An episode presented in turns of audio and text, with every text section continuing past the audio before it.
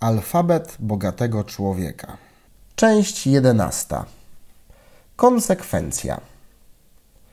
Wracamy do mentalnego algorytmu sukcesu. Proces podróży od wizji, marzenia, pomysłu czy idei do końcowego sukcesu najczęściej mierzy się w latach. Potrzebujesz do tego olbrzymiej konsekwencji w działaniu. Jeśli konsekwencji wystarczy ci na dni, tygodnie albo miesiące, to odpuść od razu albo się w nią uzbrój. Żyjemy w świecie instant. Podejmujemy działania i oczekujemy natychmiastowych rezultatów. Świat tak nie działa.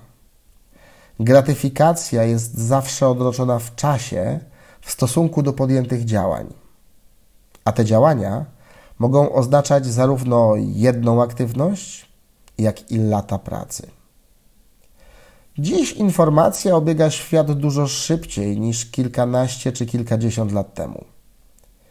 Każdego dnia obserwujemy nowe postaci, które nagle osiągnęły sukces, nagle pojawiły się w mediach, nagle stały się bogate albo sławne. I zdarza nam się myśleć, że pomogło im w tym szczęście, znajomości lub jakieś inne czynniki zewnętrzne. Tak oczywiście może być, ale najczęściej jest jednak inaczej. Widzimy rezultaty, poniekąd pomijając informacje o procesie.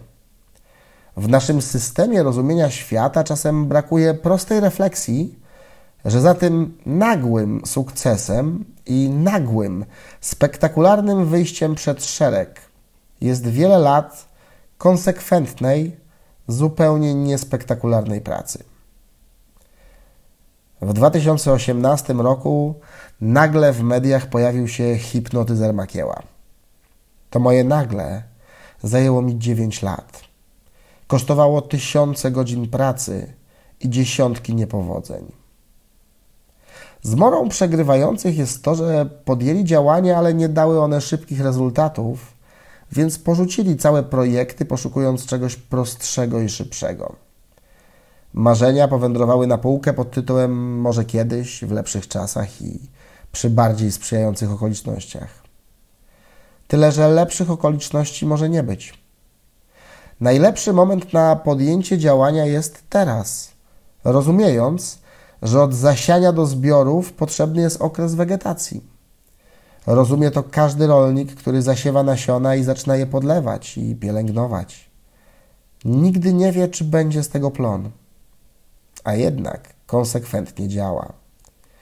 Po jakimś czasie, nazywanym okresem wegetacji, nasiono konwertuje w roślinę gotową przebić się na powierzchnię i zakwitnąć. To bardzo prosta i bardzo trafna metafora odnosząca się do sukcesów biznesowych.